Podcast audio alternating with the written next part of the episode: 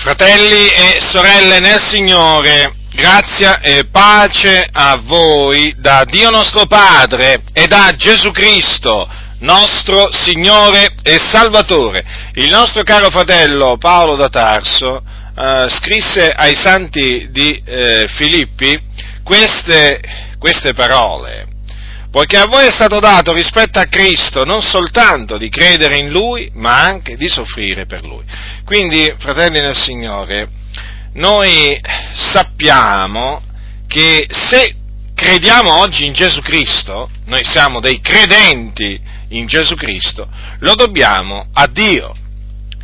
Siamo dunque grati a Dio per averci dato di credere in Gesù Cristo. E difatti la fede nel figliuolo di Dio che noi abbiamo, questa fede preziosa, l'abbiamo ricevuta da Dio. Lo ripeto, l'abbiamo ricevuta da Dio. Non, è, non ce l'hanno tutti, fratelli, questa, questa, fede così preziosa. Non ce l'hanno tutti. Non tutti hanno la fede, è scritto nella parola, nella parola di Dio. Ora, se è vero che non tutti hanno la fede, alcuni ce l'hanno la fede. E noi siamo tra quei pochi che hanno la fede nel figliuolo di Dio. Pochi sì, perché è stato dato a pochi di credere, sono pochi, sapete, quelli che credono nel Signore, nel Signore Gesù Cristo. È un piccolo gregge quello del Signore non è un grande gregge, ma un piccolo gregge. Dunque noi non possiamo che essere grati a Dio per averci dato di credere nel Signore Gesù Cristo. Quindi vedete, non è qualche cosa che è venuto da noi, ma è venuto dall'alto, già, dall'alto. Vuoi sapere come mai oggi tu sei un credente in Gesù Cristo? Alza gli occhi al cielo. Alza gli occhi al cielo, perché ti è stato dato da colui, da colui che appunto sta nei luoghi altissimi, da colui la, di cui la scrittura dice che, pensate, pensate cosa dice la Sacra Scrittura, la, la Sacra Scrittura talvolta veramente dice delle cose che eh, ci, lasciano, ci lasciano veramente sbigottiti. Considerate che il Signore dice il cielo è il mio trono. Quando tu alzi gli occhi al cielo, devi sapere che il cielo è il trono di Dio. Ebbene, colui che siede, che siede sul trono ti ha dato, eh? ti ha dato di credere nel Signore Gesù Cristo. Quindi non è qualcosa che è venuto da te, ma qualcosa che è venuto da Dio, dall'Altissimo. È chiamato l'Altissimo il nostro Dio. Dunque ci è stato dato di credere in Gesù Cristo e quindi per la fede in Gesù Cristo noi siamo stati giustificati, siamo stati salvati. Eh, per la fede in Cristo abbiamo ottenuto la vita eterna. E dunque eh, noi abbiamo la certezza che i nostri peccati sono stati eh, rimessi in Cristo Gesù, abbiamo la certezza di avere la vita eterna, per cui abbiamo la certezza, per la grazia di Dio, che quando moriremo andremo ad abitare con il Signore. Ma vedete che cosa c'è scritto anche? Che non c'è stato dato solamente di credere in Cristo Gesù, ma anche di soffrire per Lui. E quindi la nostra vita sulla terra, la nostra vita sulla terra è costellata di sofferenze, questo nostro pellegrinaggio, perché noi siamo, siamo pellegrini su questa terra, questo nostro pellegrinaggio, fratelli, è costellato di sofferenze, perché noi siamo stati destinati a soffrire, destinati a soffrire, a soffrire per Cristo Gesù, già. Lui ha sofferto per noi, lui il giusto, ha sofferto per gli ingiusti per condurci a Dio. Ebbene, ora dovete sapere questo, che noi dobbiamo soffrire per il nome di Cristo. siamo stati destinati, destinati, fratelli, a soffrire per Cristo Gesù. E questa è la volontà di Dio, fratelli, verso di noi. Dunque, dunque noi sappiamo che su questa terra soffriremo fino alla fine per il Signore Gesù Cristo. E la sofferenza, la sofferenza serve a Dio per metterci alla prova, per provare la nostra, la nostra fede. Ora, prima di noi sono stati eh, provati mediante la sofferenza altri, molti altri. Eh sì, fratelli, molti altri. Per esempio, noi vediamo l'Apostolo Paolo e gli altri Apostoli, essi furono provati, la loro fede fu provata mediante, mediante le sofferenze, essi soffrirono molto. Gli Apostoli, sapete, non erano uomini che vivevano in regge, non erano uomini che, face, che spendevano, diciamo, la loro vita nei piaceri della vita, non erano uomini, non erano uomini ricchi materialmente, eh, erano degli uomini ricchi spiritualmente, erano degli uomini che avevano ogni cosa in Cristo Gesù, ma eh, non erano degli uomini di successo come oggi appunto sono chiamate le persone, le, le persone ricche, le persone famose, le persone che spendono la loro vita, nei, eh, diciamo, godendosi no, la vita. No, gli apostoli erano degli uomini che soffrivano, soffrivano per Cristo Gesù. E dunque, vedete, noi sappiamo che prima di noi gli apostoli hanno sofferto per Cristo e quanto hanno sofferto. Basta che voi considerate la storia dell'apostolo Paolo, la storia dell'apostolo Paolo. Prendete il libro degli Atti degli Apostoli e eh, leggete, leggete i, suoi, i, suoi viaggi, i, suoi, i suoi viaggi apostolici e vi accorgerete quanto l'Apostolo Paolo ha dovuto patire per il Signore Gesù Cristo, ma così anche naturalmente gli altri Apostoli, ma d'altronde questa è la sorte che ci è, stata, che ci è toccata, cioè quella di soffrire, di soffrire per Cristo. Ora, in mezzo a queste sofferenze che, di cui Dio si usa per mettere alla prova la nostra fede, noi dobbiamo pure avere un esempio perfetto da seguire. Non vi pare?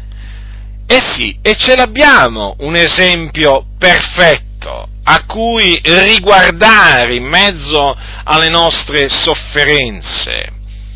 E questo esempio è l'esempio di Gesù Cristo, il figlio di Dio, colui che ha dato la sua vita per noi, per, per riconciliarci con Dio Padre. Infatti voglio ricordarvi che Gesù Cristo è morto sulla croce per i nostri peccati. Secondo le scritture fu seppellito, ma il terzo giorno Dio lo risuscitò dai morti sempre secondo le scritture, affinché quindi le scritture profetiche fossero adempiute. Dopo che egli risuscitò, si fece vedere con molte prove per 40 giorni prima di essere assunto in cielo alla destra di Dio, dove egli è tutore, dove intercede per i santi. Allora, lui è l'esempio perfetto e lo troviamo scritto questo, lo troviamo scritto questo, esempio perfetto naturalmente che noi dobbiamo seguire per eh, superare la prova e quindi giungere a destinazione, in altre parole, praticamente per giungere alla fine del corso vittoriosi nella fede e quindi poter andare col Signore. Quindi ricordatevi questo, Gesù è lui l'esempio a cui guardare. Perché? Perché Gesù soffrì molto. Soffrì molto non solamente qua, eh, diciamo sulla croce, ma egli soffrì ancora prima di essere inchiodato alla, alla croce. Delle sue sofferenze che vi voglio parlare per, affinché voi siate incoraggiati a perseverare nella fede in mezzo alle vostre afflizioni, affinché non vi tirate indietro, affinché non vi perdiate d'animo. Perché, sapete, in mezzo alla sofferenza ci sono stati quelli che si sono persi d'animo e si sono tirati indietro a loro perdizione. Ma il nostro desiderio per voi fratelli è che voi, è che voi non vi perdiate d'animo, che voi possiate perseverare fino alla fine nella fede, perché come dice lo scrittore agli ebrei, noi siamo diventati partecipi di Cristo a condizione che riteniamo ferma sino alla fine la fiducia che avevamo da principio. Dunque è di fondamentale importanza che la fede che noi abbiamo ricevuto, noi la conserviamo, la serbiamo fino alla fine. In questa maniera ci sarà largamente provveduta l'entrata nel regno del nostro Signore e Salvatore Gesù Cristo. E dunque, in mezzo a queste sofferenze che noi patiamo per Cristo, noi siamo chiamati a guardare a Gesù, all'esempio che Lui ci ha lasciato, uomo di dolore, familiare col patire, pensate, come la scrittura descrive il Signore. Anche noi dunque, dice lo scrittore agli ebrei capitolo 12, a partire dal versetto 1, anche noi dunque, poiché siamo circondati da sì gran nuvolo di testimoni deposto ogni peso e il peccato che così facilmente ci avvolge, corriamo con perseveranza l'arringo che ci sta dinanzi, riguardando a Gesù, duce e perfetto esempio di fede, il quale, per la gioia che gli era posta dinanzi, sopportò la croce, sprezzando il vituperio, e si è posto a sedere alla destra del trono di Dio, poiché considerate colui che sostenne una tale opposizione dei peccatori contro sé, onde non abbiate a stancarvi perdendovi d'animo. Ora, fratelli, quando noi eh, pensiamo a Gesù, dobbiamo sempre pensare a Gesù eh, eh, in questo senso. Dobbiamo sempre ricordarci e considerare attentamente che Gesù non era solamente Dio, ma era anche vero uomo, era un vero uomo. Ora, Gesù fece la volontà di Dio. Fece la volontà di Dio. Venne per questo, per compiere la volontà dell'Iddio e Padre suo. E dunque, dopo che fu unto di Spirito Santo, eh, cominciò a predicare l'Evangelo del Regno, a guarire ogni infermità fra il popolo, a cacciare i demoni, a risuscitare i morti. Ora, questo naturalmente faceva parte della volontà di Dio verso Gesù Cristo. Egli fece tutto ciò per volontà di Dio, ma nel compiere la volontà di Dio, lui ricevette l'opposizione, l'avversione da parte del mondo. Per quale ragione? Perché il mondo tutto, tutto, ehm, il mondo giace nel maligno, giaceva allora, giaceva anche e, e giace anche adesso. E quindi il mondo si mostrò ostile a Gesù Cristo. Le tenebre, le tenebre si mostrarono ostili alla luce, perché Gesù disse io sono la luce del mondo. Cioè ci fu ostilità, capite? Cioè l'esistenza di Gesù sulla terra eh? cioè la vita di Gesù, del figliuolo di Dio sulla terra, fu una, vi, fu un, una vita eh, piena eh, di sofferenze, uomo di dolore, familiare col patire. Egli soffrì, egli soffrì perché? A motivo naturalmente della volontà di Dio che egli era chiamato a compiere. E infatti poi il mondo lo ha odiato, lo ha odiato. Considerate questo, il mondo ha odiato Gesù Cristo, il giusto, il santo, il fedele. colui che non ha conosciuto peccato fu odiato dal mondo. Quanto è malvagio il mondo? Quanto è malvagio il mondo? Questo è un mondo malvagio. Fratelli nel Signore, non vi fate ingannare da quelli che dicono che alla fin fine l'uomo è buono. No, l'uomo non è buono, l'uomo è malvagio. E ne abbiamo avuto ampia prova fino adesso nella nostra vita. Abbiamo potuto vedere la malvagità di questo mondo. Ma io quando considero la vita di Gesù, quello, il trattamento che ha ricevuto Gesù, il figliuolo di Dio, dico ma allora è proprio malvagio il mondo, lo era anche allora, non è solo adesso il mondo malvagio, eh? il mondo era malvagio anche ai tempi di Gesù, tanto che Gesù chiamò quella, quella generazione malvagia, peccatrice, adultera, ecco come la chiamò quella generazione, ma perché è un mondo di tenebre, è un mondo di tenebre, è un mondo di tenebre, non è cambiato. Tenebre c'erano allora, tenebre ci sono adesso. La luce fu rigettata a quel tempo, la luce è rigettata ancora oggi. Eh? Che cos'è la luce del mondo? Allora, Gesù è la luce del mondo. La Chiesa è la luce? È la luce del mondo? Che cosa ha detto Gesù ai suoi? Voi siete eh, l'ha detto Gesù queste parole. Quindi noi prendiamo atto di quello che ha detto, ha detto Gesù, prendiamo la lettera, eh?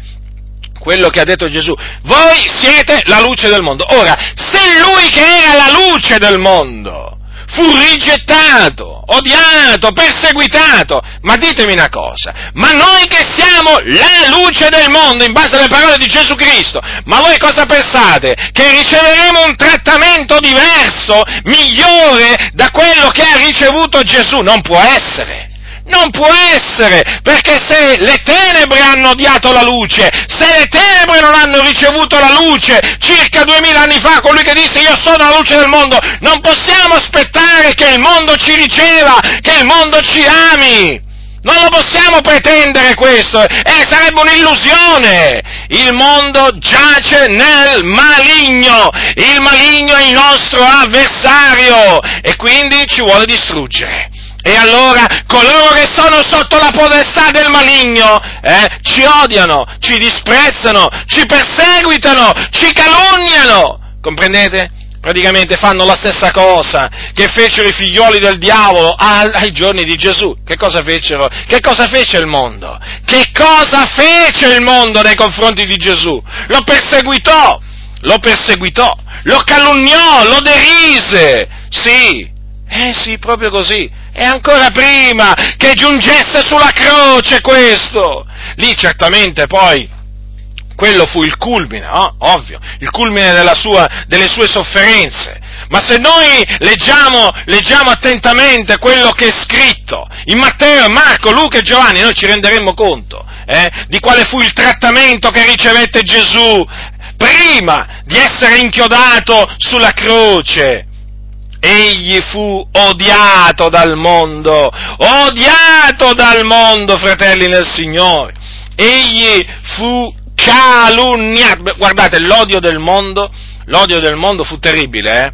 Perché il mondo calunniò il Signore Gesù Cristo, cioè si inventò delle accuse false contro il Signore, delle accuse false.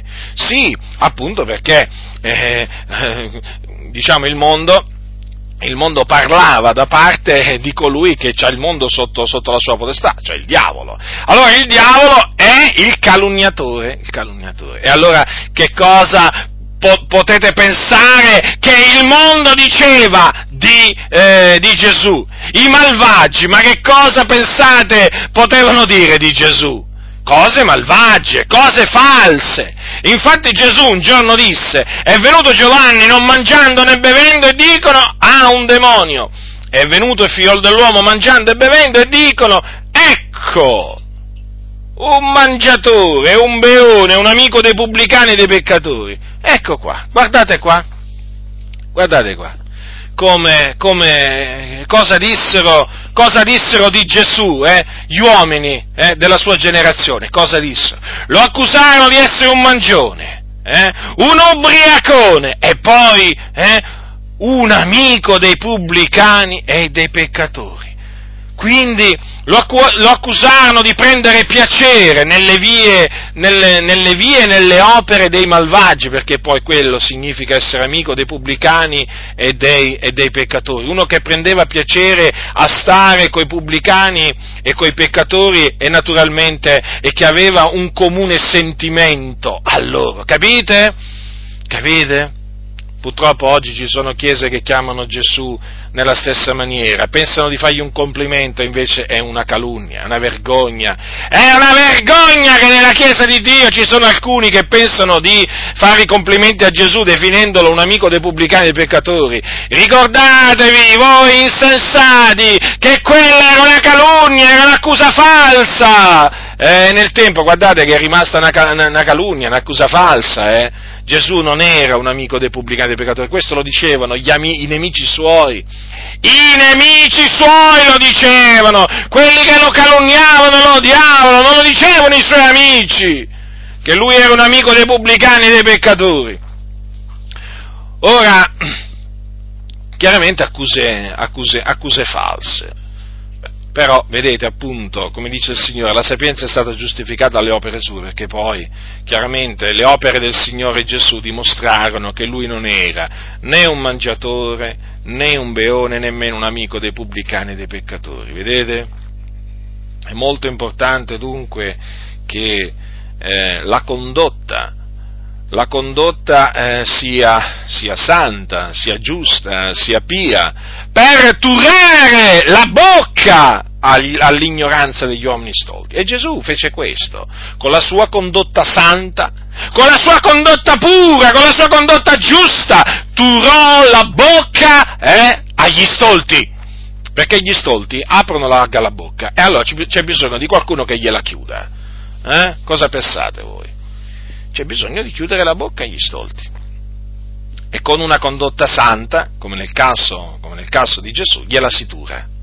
Loro calunniano, calunniano, calunniano, si inventano accuse di ogni genere, eh? si, accusano, si, si, si, inventano accuse di ogni genere. Ve l'ho detto che contro di me addirittura si sono messi a dire che sono una spia del Vaticano. una spia del Vaticano, ma io, io talvolta a leggere certe cose o a sentire certe cose, uno dice ma che devo fare? Devo piangere, devo ridere. In effetti qua c'è da rallegrarsi. C'è da rallegrarsi perché chiaramente si tratta di un vitupero a motivo di Cristo, si tratta di una menzogna, di un qualche cosa che viene detto chiaramente da qualcuno che mente Ma oramai sapete, qui ci si deve aspettare di tutto, eh? aspettatevi di tutto, eh? cioè potete arrivare a sentire di me le cose le più, le più, le più assurde, perché d'altronde, cioè io non è che, non, io non è che mi meraviglio, eh? non è che mi meraviglio, ma d'altronde Gesù, Gesù, ha detto che se hanno chiamato Bezzebù il padrone, il padrone di casa, eh, quanto, quanto, più chiameranno così quelli di casa sua, non le ha dette Gesù queste parole? Eh? Quindi non è che ci dobbiamo dobbiamo, non è che ci dobbiamo meravigliare, eh, fratelli nel Signore, d'altronde siamo chiamati, siamo chiamati a soffrire per, per Cristo e dobbiamo essere grati a Dio veramente che ci dà di soffrire, di soffrire per Cristo. È un onore, sapete, soffrire per colui che è il Re dei Re, il Signore dei Signori, il Signore della Gloria. È veramente un onore, credetemi, è un onore che hanno solamente coloro che eh, sono stati sono stati eletti dal Signore, quindi tutti gli eletti hanno questo, onore, veramente di soffrire, eh, di soffrire per il Signore. Dunque vedete che Gesù fu calunniato, ma non è che la, la, sola, la sola, calunnia che lanciarono, lanciarono contro, contro, Gesù. Vi ricordo che ci furono quelli che dicevano che traviava la moltitudine, traviava la moltitudine, considerate, eh, veniva considerato da molti un seduttore, già proprio un seduttore. Poi... Mm, appunto gli scribi e farisei lo accusarono eh, di cacciare i demoni per l'aiuto di Belzebù, cioè quindi per l'aiuto del diavolo. Considerate anche, anche quale altra, diciamo, calunnia lanciarono contro Gesù. Gesù che cacciava i demoni per l'aiuto dello Spirito di Dio. Gesù che era ripieno dello Spirito di Dio fu accusato, fu accusato di cacciare i demoni, di cacciare i demoni per l'aiuto del diavolo non solo, fu anche accusato di avere uno spirito, uno spirito immondo. Infatti, Infatti c'è scritto, eh, infatti Gesù poi rispose, rispose severamente a coloro che lo accusavano in questa maniera e la Bibbia dice che eh, Gesù disse io in verità io vi dico ai figlioli degli uomini saranno rimessi tutti i peccati e qualunque bestemmia avranno proferita, ma chiunque avrà bestemmiato contro lo Spirito Santo non ha remissione in eterno, ma è reo di un peccato eterno. Ora egli parlava così perché dicevano uno spirito immondo. Questo è scritto nel Vangelo scritto da Marco. Pensate che cosa, che voci avevano infami, eh, che avevano messo contro il Signore Gesù Cristo. Dicevano addirittura che avevano spirito immondo. Non erano calunnie queste? Eh? Guardate che cioè, noi dobbiamo, dobbiamo riflettere più spesso a quello che avvenne a Gesù, al trattamento che ha ricevuto Gesù dal mondo. Perché in molti casi la Chiesa ha perso proprio di vista tutto ciò, ha perso di vista tutto ciò, perché c'è una parte della Chiesa che cerca il favore del mondo, che si allea col mondo, che collabora col mondo. Ma com'è possibile questo? Anzi, addirittura c'è una parte della Chiesa che viene premiata dal mondo, premiata dal mondo, premiata dal mondo. Ma Gesù quale premio ricevette dal mondo?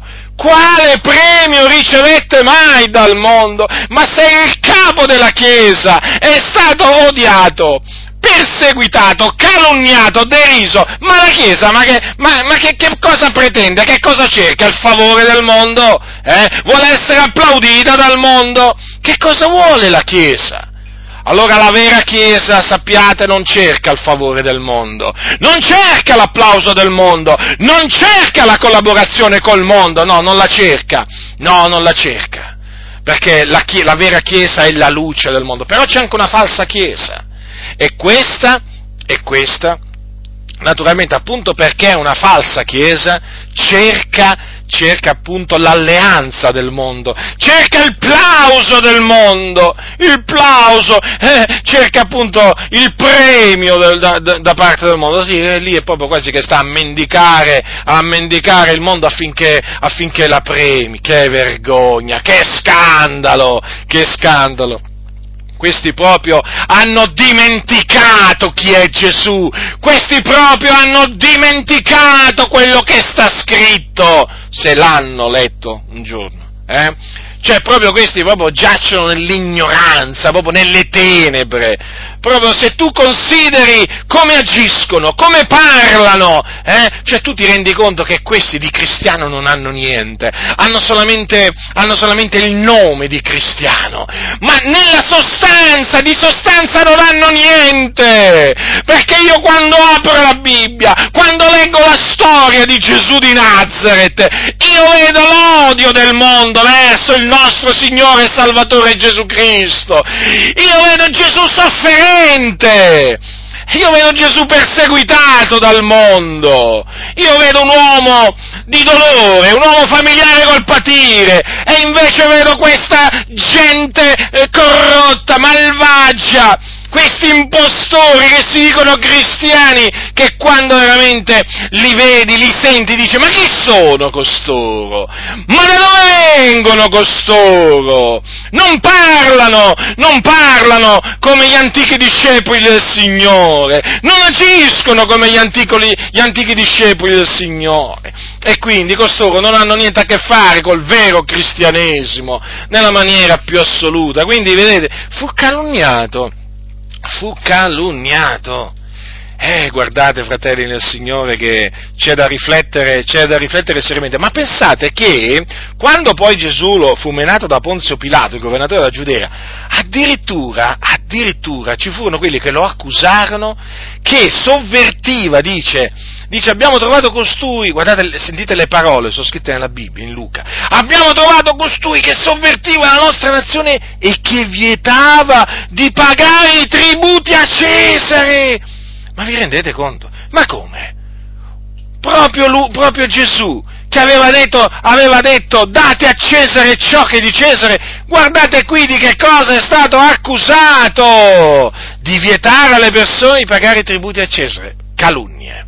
Vedete? Calunnie, come quelle che mettono in giro contro di me e contro altri fratelli.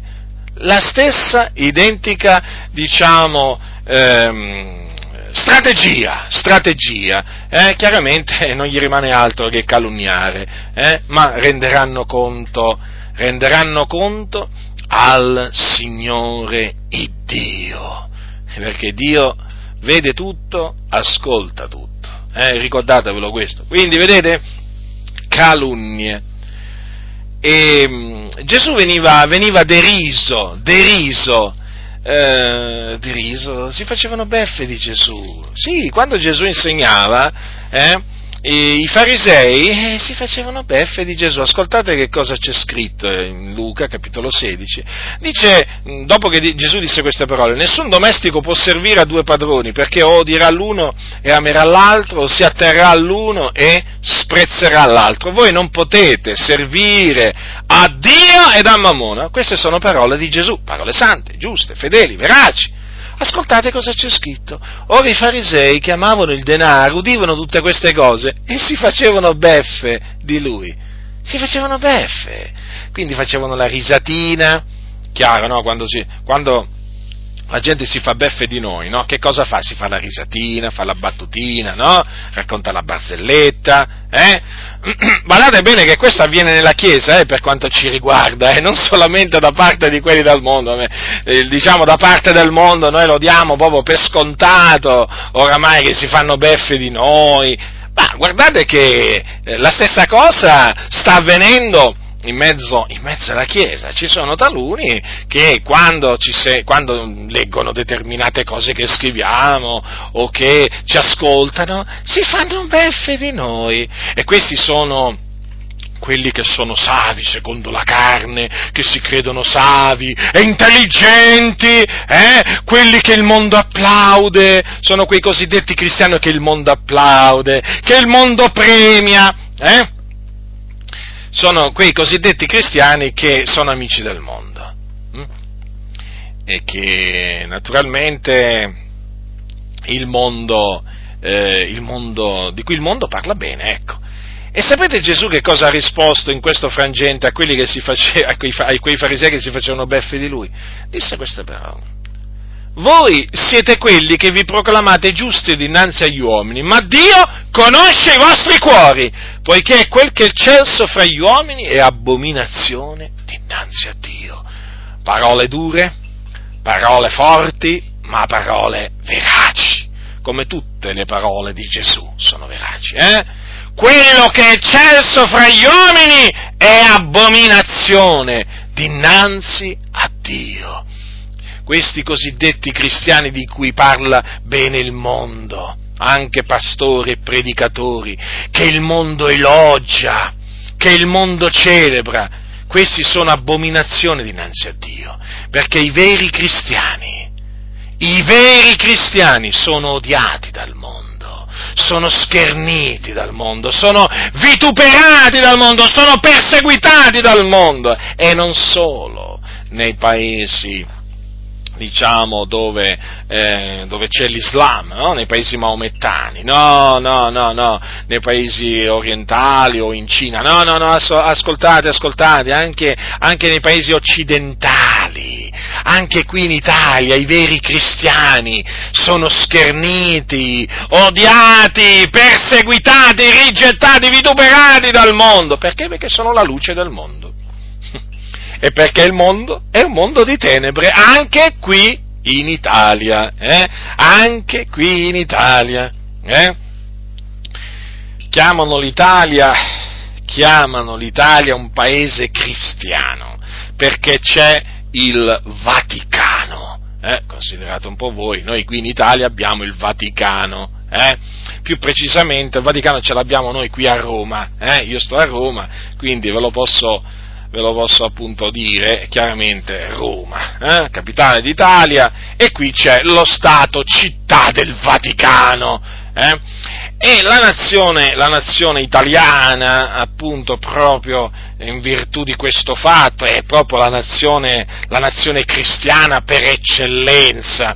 Ma vedete, il fatto è che proprio perché c'è il Vaticano, questa è una città, è una nazione pagana, perché il cattolicesimo, il cattolicesimo non è altro che una forma di paganesimo travestito da cristianesimo Ma cosa dici?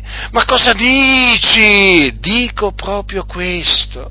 Basta considerare la moltitudine di idoli, di idoli che appunto dietro i quali corrono i cattolici romani, Sant'Antonio, eh, San Gennaro, eh, quello, quell'altro, insomma, voi li sapete, no? I nomi, soprattutto chi è stato chi è stato cattolico romano prima di convertirsi a Cristo.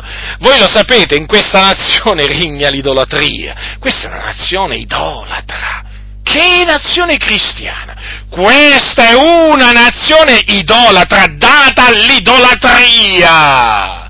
Sì, proprio così. E questo vi esorto a dirlo, a gridarlo, eh, perché è ora, è ora, veramente, di dirle proprio da, da, da, sopra i tetti queste cose, noi lo diciamo già da un tempo, da, da parecchio tempo, ma io esorto la fratellanza eh, a dire queste cose apertamente, apertamente, dovunque vi troviate, perché la verità, questa è una nazione idolatra che segue gli idoli, gli idoli muti, sì, che hanno bocca e non non parlano, hanno orecchie non sentono, hanno gambe ma non camminano.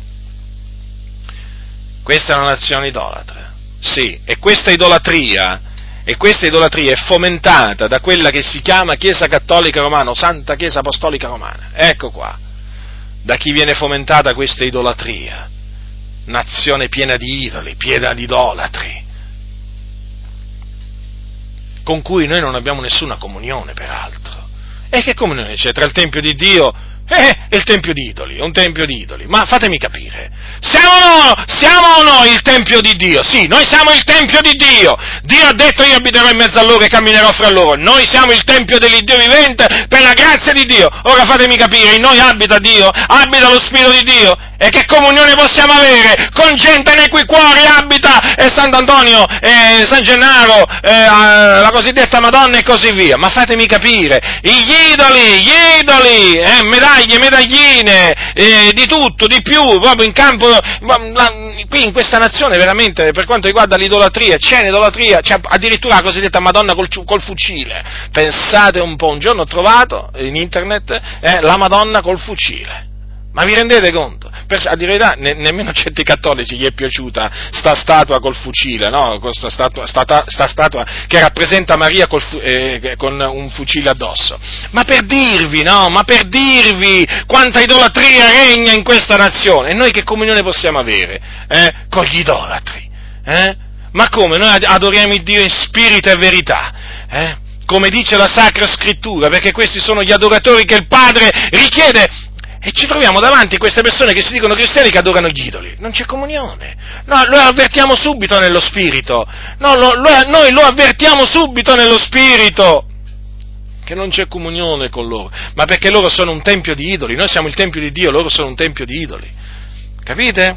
Sono nelle tenebre, allora per quello li esortiamo a ravvedersi, a convertirsi dagli idoli, eh? all'Iddio vivente e vero, a credere nel Signore Gesù Cristo e a uscire dalla Chiesa Cattolica Romana, per questa ragione, perché loro sono idolatri. Capite?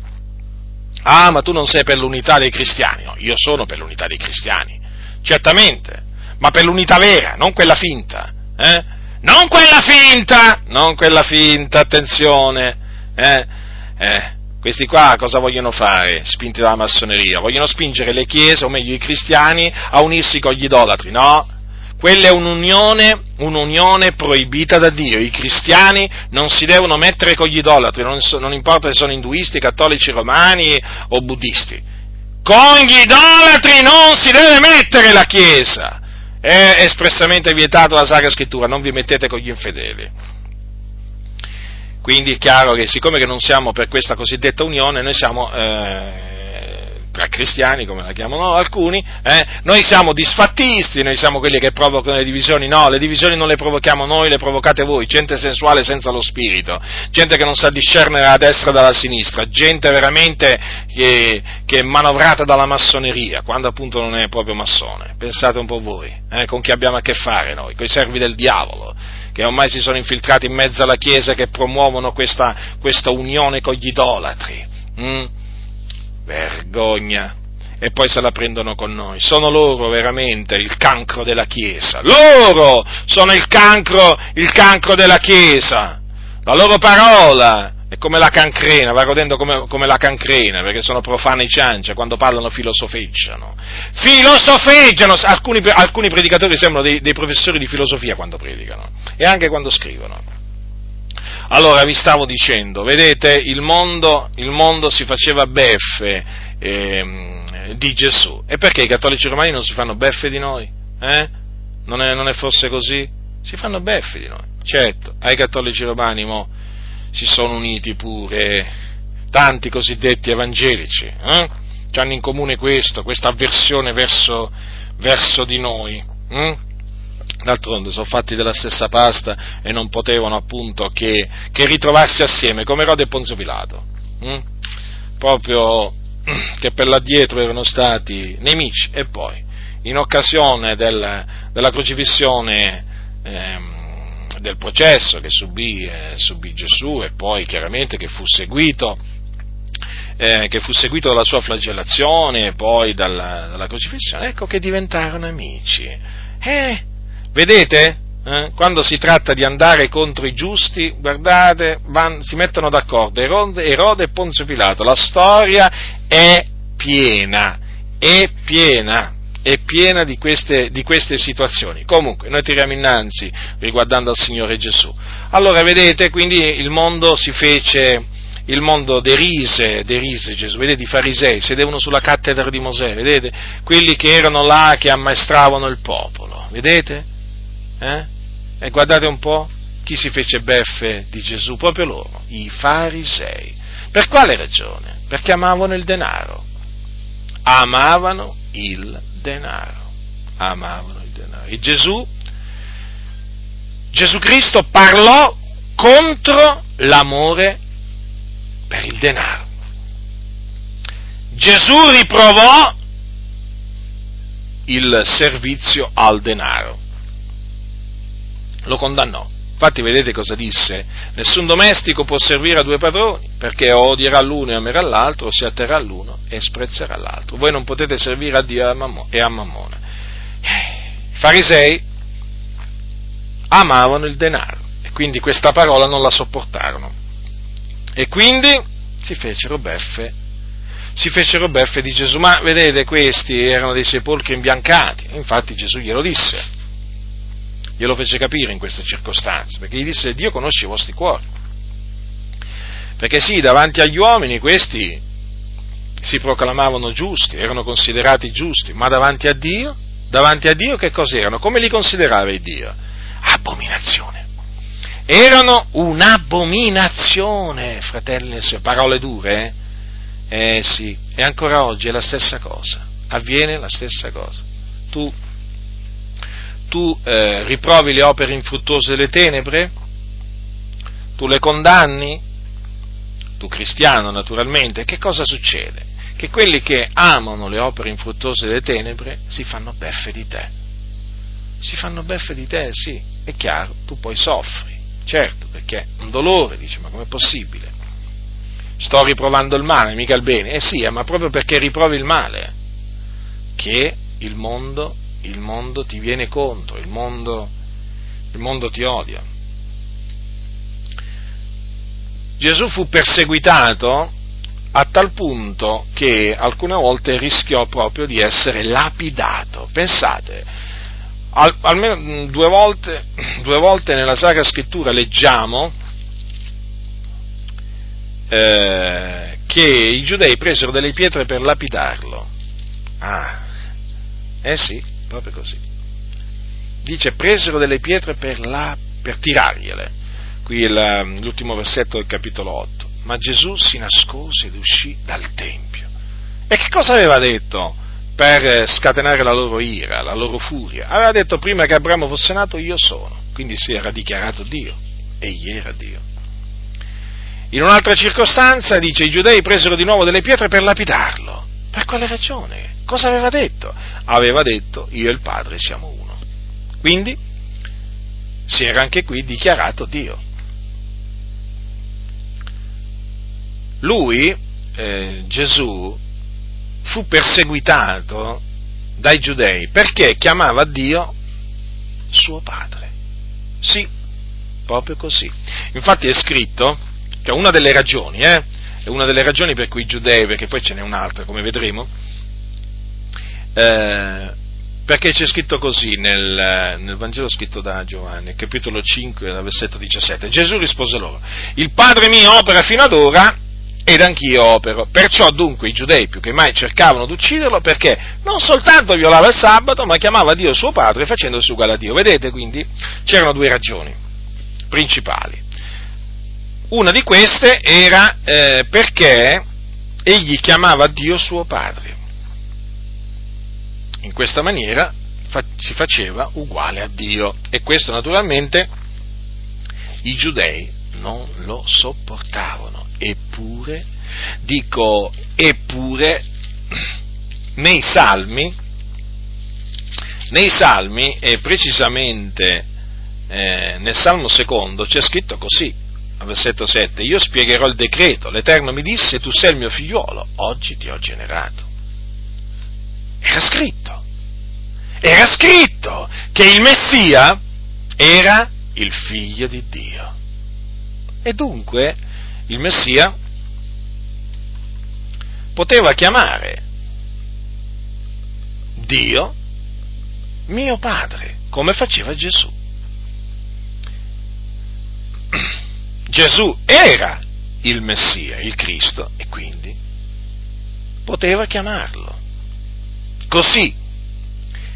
Badate, era scritto, eh? Era scritto, e questa è la cosa poi no? da, da, rimarcare pure.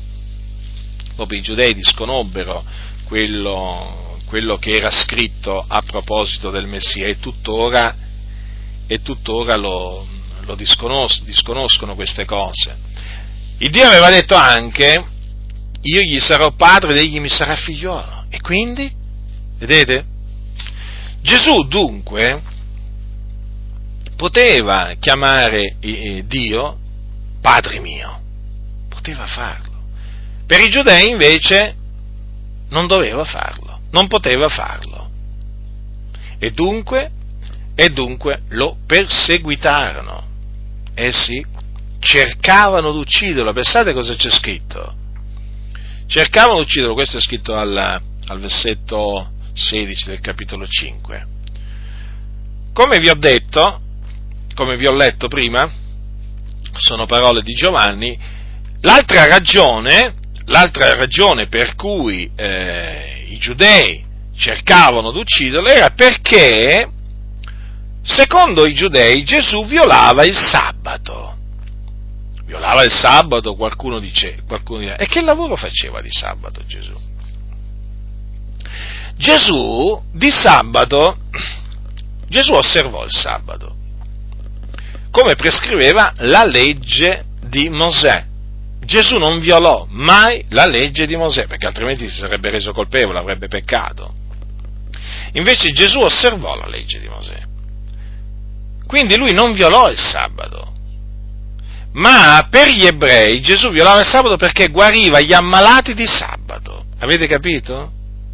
Perché guariva gli ammalati di sabato, cioè praticamente perché faceva miracoli e guarigioni anche in giorno di sabato. Cioè, secondo loro avrebbe dovuto farli tutti gli altri giorni tranne che il sabato. Avete capito come, come ragionavano i giudei? E poi erano proprio erano proprio accecati, sapete, cioè noi chiaramente leggiamo queste cose, eh, queste cose ci fanno, ci fanno, capire veramente che erano proprio sotto la, potestà, eh, sotto la potestà delle tenebre.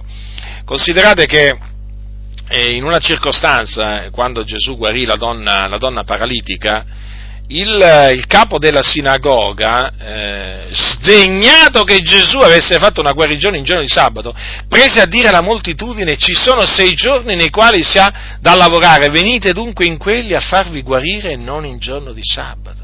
Ma vi rendete conto? Ma vi rendete conto quel capo della sinagoga che cosa disse? E per quello Gesù eh, Gesù gli rispose, ascoltate le parole di Gesù, ipocriti, non scioglie ciascun di voi di sabato il suo bue o il suo asino dalla mangiatoia per menarla a bere? E costei che è figliola d'Abramo e che Satana aveva tenuta legata per ben 18 anni, non doveva essere sciolta da questo legame in giorno di sabato? Vedete? Quindi era lecito fare del bene in giorno di sabato. Era lecito. E Gesù lo dimostrò. Ma loro, gli ebrei, avevano una, una tradizione, capito? Una tradizione che appunto vietava anche, eh, diciamo, vietava anche ciò cioè vietava di fare anche questo in giorno, in giorno di sabato. D'altronde noi sappiamo che la tradizione ebraica annullava, annullava in molti punti la parola, la parola, di Dio ed è la stessa cosa oggi, fratelli del Signore. Mi sono ritrovato eh, a studiare il Talmud, eh, il Talmud praticamente sarebbe diciamo un insieme di volumi eh, dove, dove, c'è la, la, tradizione ebraica, quella che Gesù rimproverò agli scribi e farisei, per intenderci. Ma, fratelli nel Signore, è spaventosa la lista eh, de, dei precetti eh, ebraici, della tradizione ebraica, che annullano la legge. La legge, ascoltate, la legge. Ecco perché Gesù, quando io ho studiato il Talmud, o comunque una parte del Talmud, mi sono ricordato delle parole dure che, ave, che, ebbe Gesù nei confronti degli scribi e dei farisei che appunto gli fecero notare che i suoi discepoli eh, non, si lavavano, non si lavavano le mani prima di mangiare trasgredendo in questa maniera la tradizione degli antichi, vi ricordate, no? Dice perché i tuoi discepoli eh, trasgrediscono la tradizione degli antichi, poiché non si lavano le mani quando prendono cibo. Infatti questa è una delle tradizioni ebraiche. Ma ce ne sono tante altre, sapete, di questi precetti d'uomini, di queste dottrine d'uomini che annullano la parola, la parola del Signore. E quindi praticamente ehm, la tradizione ebraica eh, vietava eh, a Gesù di fare quello che lui faceva, ma Gesù appunto non curante della tradizione ebraica, Gesù fece appunto la volontà dell'Iddio e Padre suo, che era quella eh, di, eh, di, guarire, di, guarire, gli infermi anche in giorno, eh, in giorno di sabato e che Dio smette, smette di guarire i, i, i, bisognosi di guarigione in giorno di sabato. Ma che, che, che cos'è questa cosa qua? Cioè è proprio una cosa che va contro, no? contro il pensiero di Dio. Giustamente, giustamente, vedete Gesù il paragone, il paragone che ha usato per turargli la bocca a quegli ipocriti. Gli dice, ma non scioglie ciascuno di voi il sabato il suo bue, il suo asino dalla mangiatoia per menarla a bere? Come dire, ma se è lecito sciogliere dalla mangiatoia un animale eh, per menarlo a bere, ma, dico, ma quanto più è lecito in giorno di sabato eh, guarire, guarire una persona? È proprio così. E dunque eh, Gesù eh, anche in questa, in questa, circostanza dimostrò di essere puro di ogni colpa, cioè Gesù proprio era irreprensibile, Gesù, se, Gesù camminò proprio seguendo i precetti, i precetti, della legge, naturalmente visse sotto la legge. Eh, cioè considerate queste cose, fratelli nel Signore. Eh, quindi eh, cioè, Gesù non aveva non aveva motivo di essere, di essere odiato, odiato dai, dai, giudei. Perché? Ma perché lui si atteneva eh, scrupolosamente alla legge, agli scritti, agli scritti sacri, ma fu odiato. Infatti dice mi hanno odiato senza ragione. Già, proprio così. Infatti Gesù era proprio eh, così eh, era puro da ogni colpa, tanto che un giorno disse chi di voi mi convince di peccato? Eh, certo, perché nessuno poteva convincerlo di peccato, perché Gesù non, eh, non peccò mai, eppure fu odiato, eppure fu odiato, vedete? Fu odiato, perseguitato, calunniato, deriso. E questo è il è il trattamento che gli riservò il mondo naturalmente era stato tutto innanzi predetto, predetto dal Signore, quindi noi sappiamo che tutto quello che gli avvenne, eh, gli avvenne per, perché Dio lo aveva, lo aveva, decretato. E poi arrivò il giorno, arrivò il giorno che Gesù, tra, dopo, tradito da uno dei suoi discepoli, Giuda Iscariota, eh, fu arrestato dai giudei, menato davanti, davanti al Sinedrio e là fu... Eh, e là fu eh, diciamo, processato, diciamo così, e condannato, e condannato a morte. condannato a morte per, eh, per, bestemmia, per bestemmia, perché disse appunto di essere, ehm, di essere il figliuol, il figliol dell'uomo confermando quindi di essere il figlio di Dio perché il sommo sacerdote gli aveva fatto questa domanda, ti scongiuro per l'Iddio vivente a dirci se tu sei il Cristo, il figlio di Dio, Gesù gli disse tu l'hai detto. Quindi Gesù proclamò di essere il Cristo, il figlio di Dio, anche davanti al Sinedrio, il Sinedrio lo, condannò eh, come reo a morte per, perché secondo il Sinedrio aveva bestemmiato e quindi era reo di morte, era reo di morte. La bestemmia, infatti, secondo eh, la legge di Mosè, era appunto eh, giudicata con la morte, punita con la morte. Allora dice, gli sputarono in viso e gli diedero dei pugni e altri lo schiaffeggiarono, dicendo Cristo, profeta, indovina chi ti ha percosso. Vedete?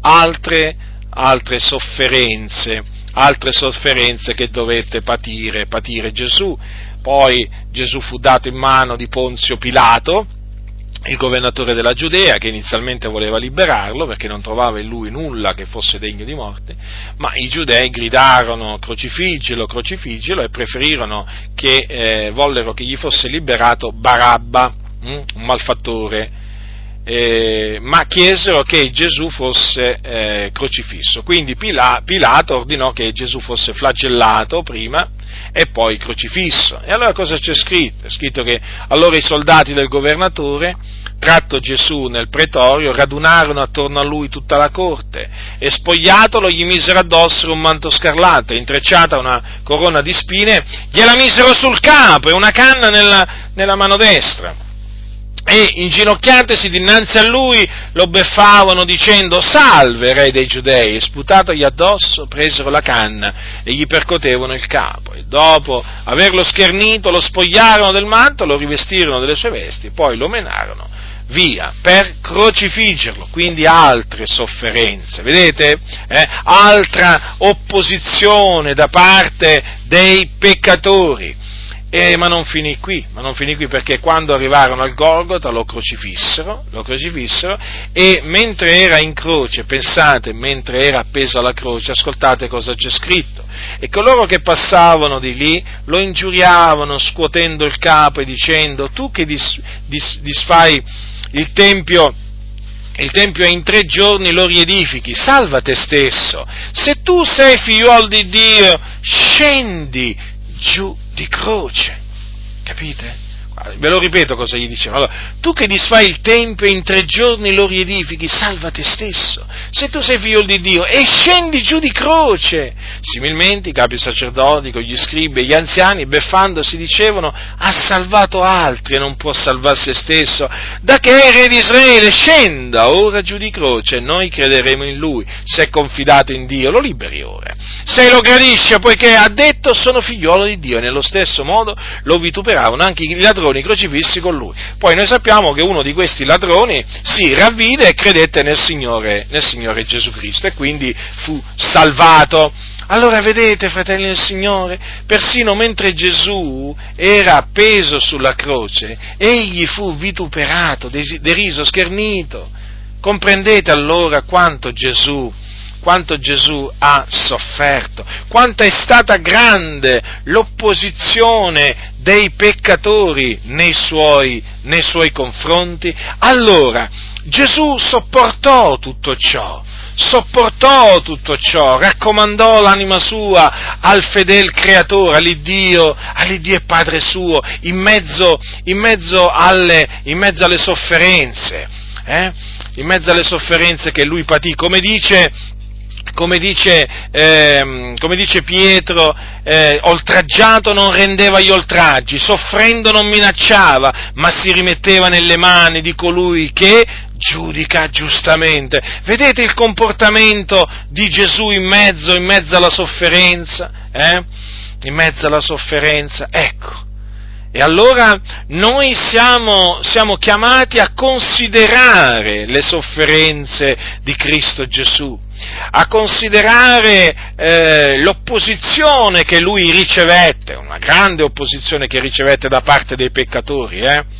Pensate ancora prima che fosse messo, che fosse messo in croce. Eh? È stata grande l'opposizione che i peccatori hanno rivolto contro il Signore Gesù Cristo, ma Gesù sopportò con pazienza.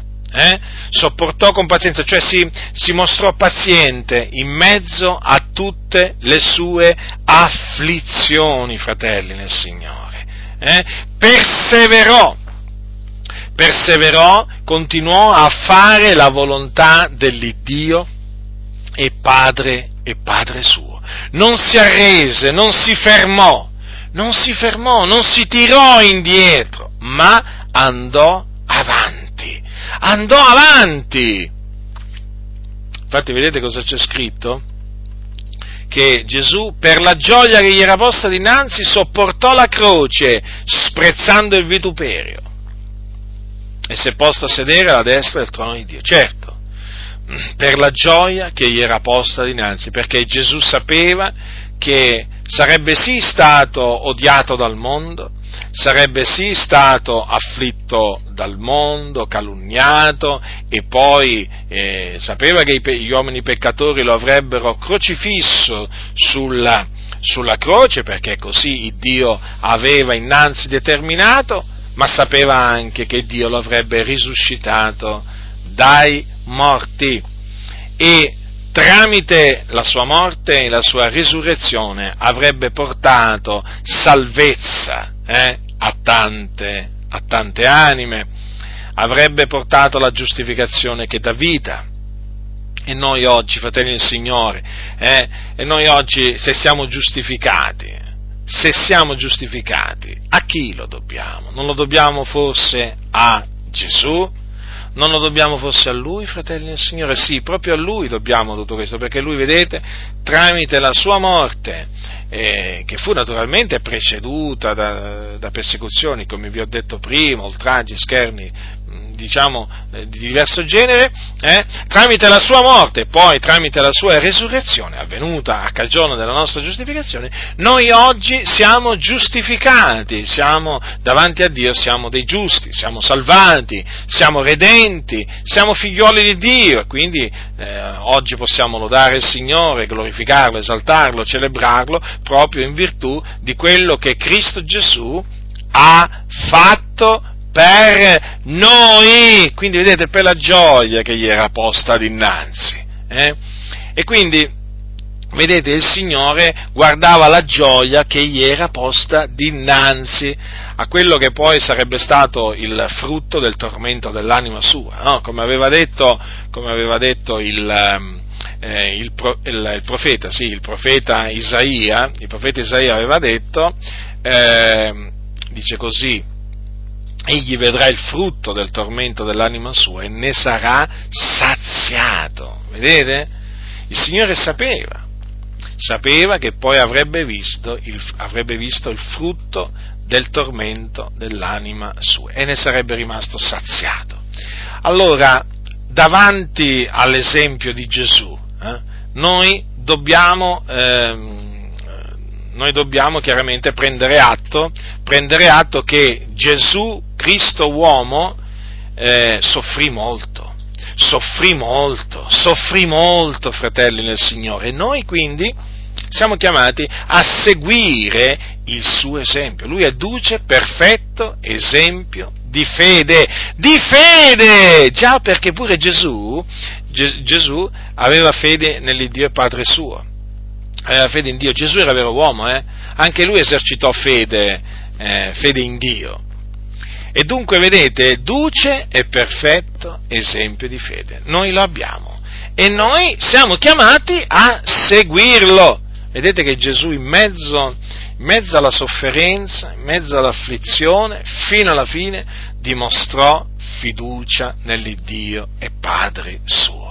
E anche noi, e anche noi siamo chiamati ad avere fiducia nel Signore fino alla fine, siamo chiamati a serbare la fede fino alla fine, perché, fino alla fine, perché come dice il Signore, il mio giusto vivrà per fede, se si tira indietro, l'anima mia non lo gradisce. Quindi attenzione perché esiste la possibilità per un credente di tirarsi indietro. Nel caso il credente si tirasse indietro, il Signore non lo gradirà, non lo gradirà più. Eh? E quindi andrà, andrà, in perdizione. Quel tirarsi indietro indica naturalmente il, eh, il rinnegare la fede nel Signore Gesù Cristo. Eh? È questo appunto che il credente si deve guardare dal, dal fare, eh?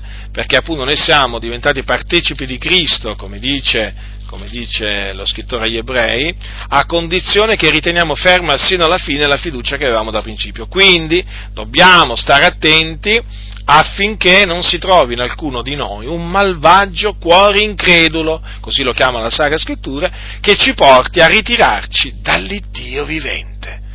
Dunque dobbiamo invece esortarci gli uni e gli altri, tutti i giorni, finché si può dire oggi. Sì, proprio così, proprio così, esortarci gli uni agli altri, esortarci gli uni agli altri, perché questo vuole il Signore, fratelli, questo vuole il Signore. Quindi riguardando Gesù, duce perfetto esempio di fede. E d'altronde, fratelli, vedete, Gesù aveva una gioia posta dinanzi a sé, perché noi non ce l'abbiamo una gioia posta dinanzi a noi? Consideriamo la gioia che sperimenteremo quando ci dipartiremo da questo, eh, da questo corpo e andremo ad abitare col Signore. Ah, che grande gioia, che grande gioia, fratelli del Signore!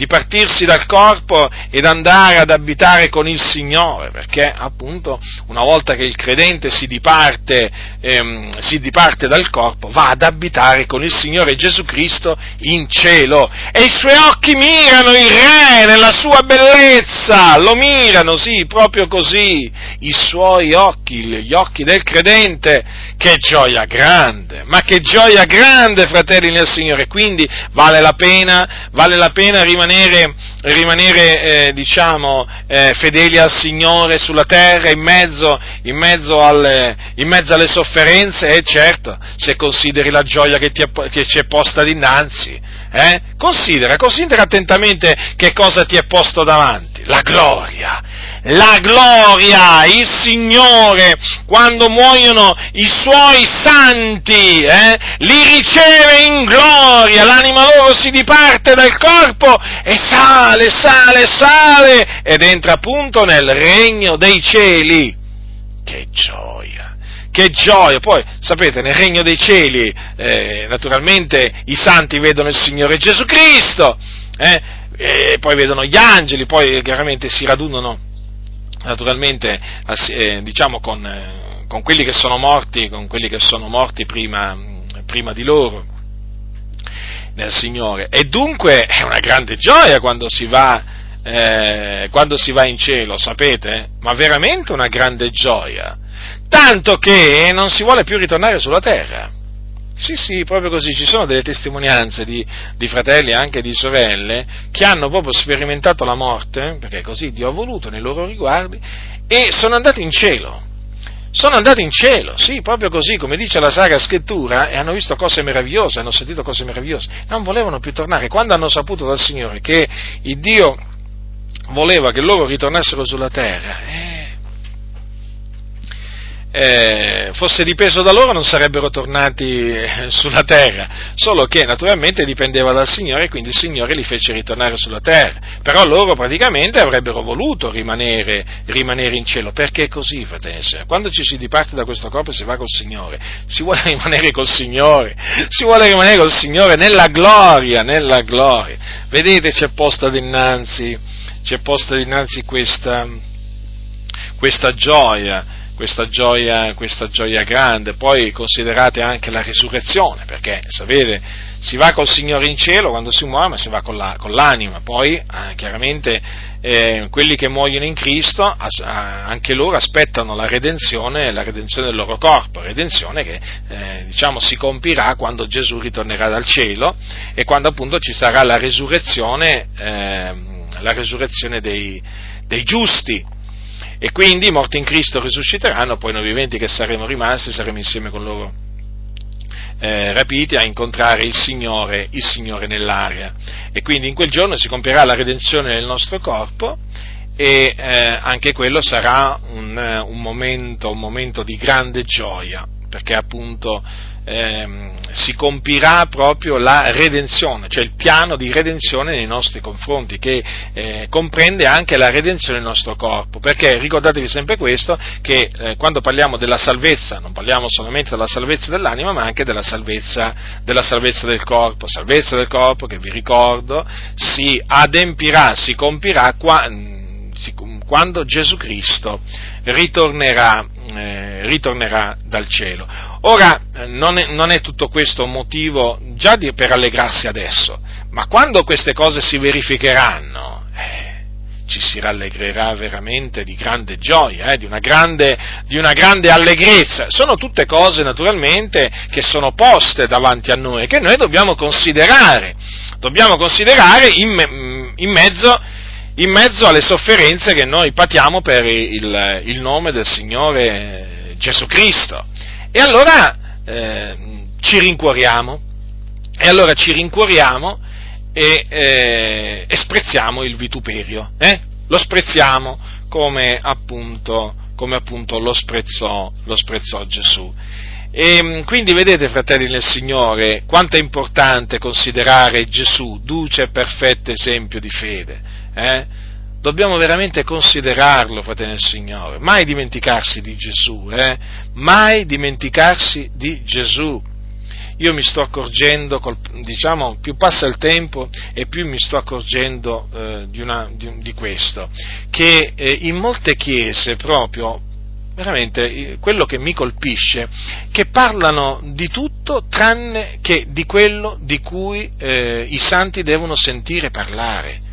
Cioè ormai dal pulpito in certe comunità si sentono le barzellette, si sentono le battute, si sentono eh, diciamo cose frivole, veramente è impressionante, è impressionante. C'è teatro, c'è tutto, c'è finzione, di tutto, veramente c'è un po' di tutto. E, che cosa pensate che queste anime che sono in queste comunità, come pensate che cresceranno queste anime? Eh, ma come pensate che cresceranno? Ma senza il sano nutrimento, ma queste persone come cresceranno? Queste non potranno giammai crescere. E di fatti è così. E di fatti è così, in queste comunità non si matura spiritualmente, non si cresce nella grazia, nella conoscenza del Signore Gesù Cristo. Ma perché? Ma perché i pastori sono degli intrattenitori, degli attori, dei buffoni. Ecco che cosa sono, oltre che amanti, amanti e servitori del denaro. Capite dunque? E le cose proprio fonda- anche le, persino le cose fondamentali, eh, vengono ignorate fatte ignorare proprio così, regna oramai nelle comunità, regna un'ignoranza spaventosa, spaventosa, fratelli del Signore, è proprio vero, il mio popolo perisce per mancanza di conoscenza. Ma qui veramente tanti pastori stanno portando veramente al macello le anime. Al macello, al macello le stanno portando, le stanno portando in rovina, perché invece di ammaestrarle le intrattengono eh? le divertono, si mettono là a giocare, a scherzare. Buffoni, veramente, profani buffoni da mensa, come dei profani buffoni da mensa. Proprio veramente, eh, io quando mi sono accorto veramente che questi preferivano ridere, allora ho detto no, io nell'assemblea di questi che ridono veramente non voglio, non voglio più sedermi, preferisco sedermi solitario eh, con il Signore, ma io con questi che ridono e scherzano sulle cose del Signore, peraltro io non voglio stare. È per questo che da queste chiese bisogna andare via perché non ti nutrono, non ti nutrono, non ti ammaestrano, ti ammaliano, ti seducono, ti ingannano, ti sfruttano, ti maltrattano, non ti considerano, non ti considerano, ti considerano solo se sei ricco, laureato e se sei un, un, uno che ha il titolo di pastore, altrimenti sei nessuno, ti chiami nessuno, hai capito? Ti chiami nessuno in queste comunità. Pensa un po', sei un figliolo di Dio e questi ti chiamano, ti considerano nessuno. Eh? Ah, veramente a, sen- a, sentire certe cose veramente viene da piangere, viene da piangere nel considerare come si sono ridotte tante chiese, eh? come si sono ridotte tante chiese, non conoscono la storia di Gesù di Nazareth, non sanno veramente le cose, ma le cose basilari su Gesù, non le sanno, le ignorano, gliele fanno ignorare. Certo c'è pure la colpa delle pecore perché non vanno a investigare le scritture, eh? non hanno il loro diletto nella parola del Signore, la colpa è d'ambilati, eh? non è solamente di questi pastori corrotti, ma anche c'è un gregge corrotto eh? che veramente non, non, non ha il suo diletto non hai solo diletto nella parola, nella parola del Signore. E dunque che cosa poi, che cosa vi, vi aspettate poi, fratelli nel Signore? Eh, da, da, da pastori ignoranti chiaramente poi ti aspetti un gregge ignorante, poi da pastori che, non, che, che, dicono, dicono alla, che, dicono, alla, Chiesa che noi sulla terra dobbiamo essere ricchi, che dobbiamo, ehm, dobbiamo avere una vita di successo nel mondo, cioè che cosa vi aspettate? Ma che cosa vi aspettate? Eh? Pastori veramente che eh, si vergognano delle sofferenze di Gesù, non ne parlano, pastori che veramente non vogliono soffrire per Cristo, eh? non vogliono soffrire a motivo della croce di Cristo. Eh? Ma che cosa vi aspettate? Un gregge, un gregge, che sa che deve soffrire? Eh? Ma no, ma nella maniera più assoluta. Oggi le pecore sanno che si devono divertire, non che, non che devono soffrire. Eh? Devono divertirsi, parola d'ordine, divertitevi, godetevi la vita, dicono questi impostori. Come godetevi la vita? Ma qua noi dobbiamo soffrire a motivo di Cristo, siamo stati destinati a soffrire e questi qua il messaggio di questi impostori è godetevi la vita, godetevi la vita, vedete? Vedete che cosa insegnano alla Chiesa? A godersi la vita e quindi a darsi, a darsi i piaceri della vita, eh? a darsi i piaceri della vita, ad amare il denaro. Sì, proprio questo, proprio questo, eh? a divertirsi. Ecco, ecco la Chiesa a che cosa viene, ammaestra- a che cosa, a che cosa viene detto alla Chiesa di fare. Eh? Ma quando mai gli sentirete dire che siamo stati chiamati a soffrire per Cristo, che a noi ci è stato dato di soffrire per Cristo? Quando mai gli sentirete dire che noi siamo destinati a soffrire, a patire per Cristo, a essere ingiuriati, vituperati dal mondo, perseguitati, derisi, e anche uccisi in certe situazioni, in certi casi, quando è il volere di Dio, appunto? Ma quando mai? Ma questi, questi, questi cosiddetti pastori, che sono degli impostori, nella realtà, ma questi qua predicano tutto tranne che Cristo, parlano di tutto tranne che del consiglio di Dio, ma perché questi non sono da Dio. E appunto, dato che non sono da Dio, non parlano da parte di Dio. Ecco perché appunto abbiamo trovato un popolo veramente in balia, in balia di uomini corrotti di mente, privati della verità, che pensano solo a opprimere il popolo, a, a chiedere soldi, soldi, soldi, per questo, per quell'altro progetto, per costruire questa, quell'altra cattedrale, questo. Ecco, ecco di che cosa parlano con franchezza, sì, di soldi di richieste di denaro, eh? di decime, come sono spavaldi, franchi quando parlano della decima, ti dicono, ti minacciano che se non dai la decima Dio maledirà la tua vita. Capite che cosa vi dicono questi? Capite che cosa vi dicono? Eh? Quello che non diceva l'Apostolo Paolo ai santi, perché sono degli impostori questi, questi proprio la scrittura non la conoscono, non la conoscono e nemmeno la vogliono conoscere, per loro la decima è il precetto della Bibbia più importante, non esagero, guardate, non esagero, non esagero, perché mi sono accorto che è così, eh? È così. È così. Voi pensate che se chiedete a uno di questi pastori qual è il primo e grande comandamento della legge, vi risponderà, ma il Signore Dio tuo, con tutto il tuo cuore, con tutta l'anima tua, con tutta la mente tua, con tutta la forza tua? No, vi diranno portate le decime alla casa del tesoro, vi, vi citeranno Malachia, perché guardate, nei fatti è così, eh? alcuni dicono ma non è che stai esagerando Giacinto, no, non sto esagerando, perché nelle chiese regna la sete, la sete del denaro, soprattutto delle decime perché sono quelle chiaramente che danno più introiti, introiti alle chiese, eh? gli danno un introito assicurato, come si suol dire, eh? e praticamente è così, sapete, è così, guardate, il, il il primo e grande comandamento eh, per questi impostori è portate tutte le decime alla casa del tesoro. Eh? Alla casa del tesoro. Diciamo che la casa del tesoro, sì, chiaramente c'era proprio la casa del tesoro eh, nel, nel, Tempio, ma la casa del tesoro, sapete oggi che cosa intendono per casa del tesoro questi pastori? A casa mia! Questo vogliono dire! Quale casa del tesoro? Eh? alla casa loro. Certo, infatti, si riempono le loro case delle decime estorte con l'astuzia ai santi. Ecco qual è il primo e grande comandamento per gli impostori. Portate tutte le decime alla casa del tesoro. Infatti sentite sempre parlare della decima. Sempre! Sempre! Ma assillano proprio, eh, la fratellanza con la decima che appunto sotto la grazia non è più, non è più obbligatoria, appunto perché, siamo, perché, fa parte della, della, della, legge e noi non siamo sotto la legge di Mosè, ma siamo sotto la legge di Cristo. Allora, vedete, fratelli nel Signore, oramai nelle chiese, non, cioè molte, nella maggior parte delle chiese ormai, non si parla più di quello di cui parlavano gli apostoli. Hm? Eh, gli ammaestramenti non sono più quelli che rivolgevano gli apostoli della fratellanza, sono tutt'altro, tutt'altro, ma perché? Chiaramente, essendo queste chiese in mano a impostori, eh, assetate di denaro, di potere, eh, desiderosi, desiderosi dell'amicizia del mondo, del plauso del mondo, ma voi che cosa vi aspettate? Che questi vi parlano di sofferenza, dell'odio del mondo verso i cristiani? Ma no, ma no, ma no, ma no.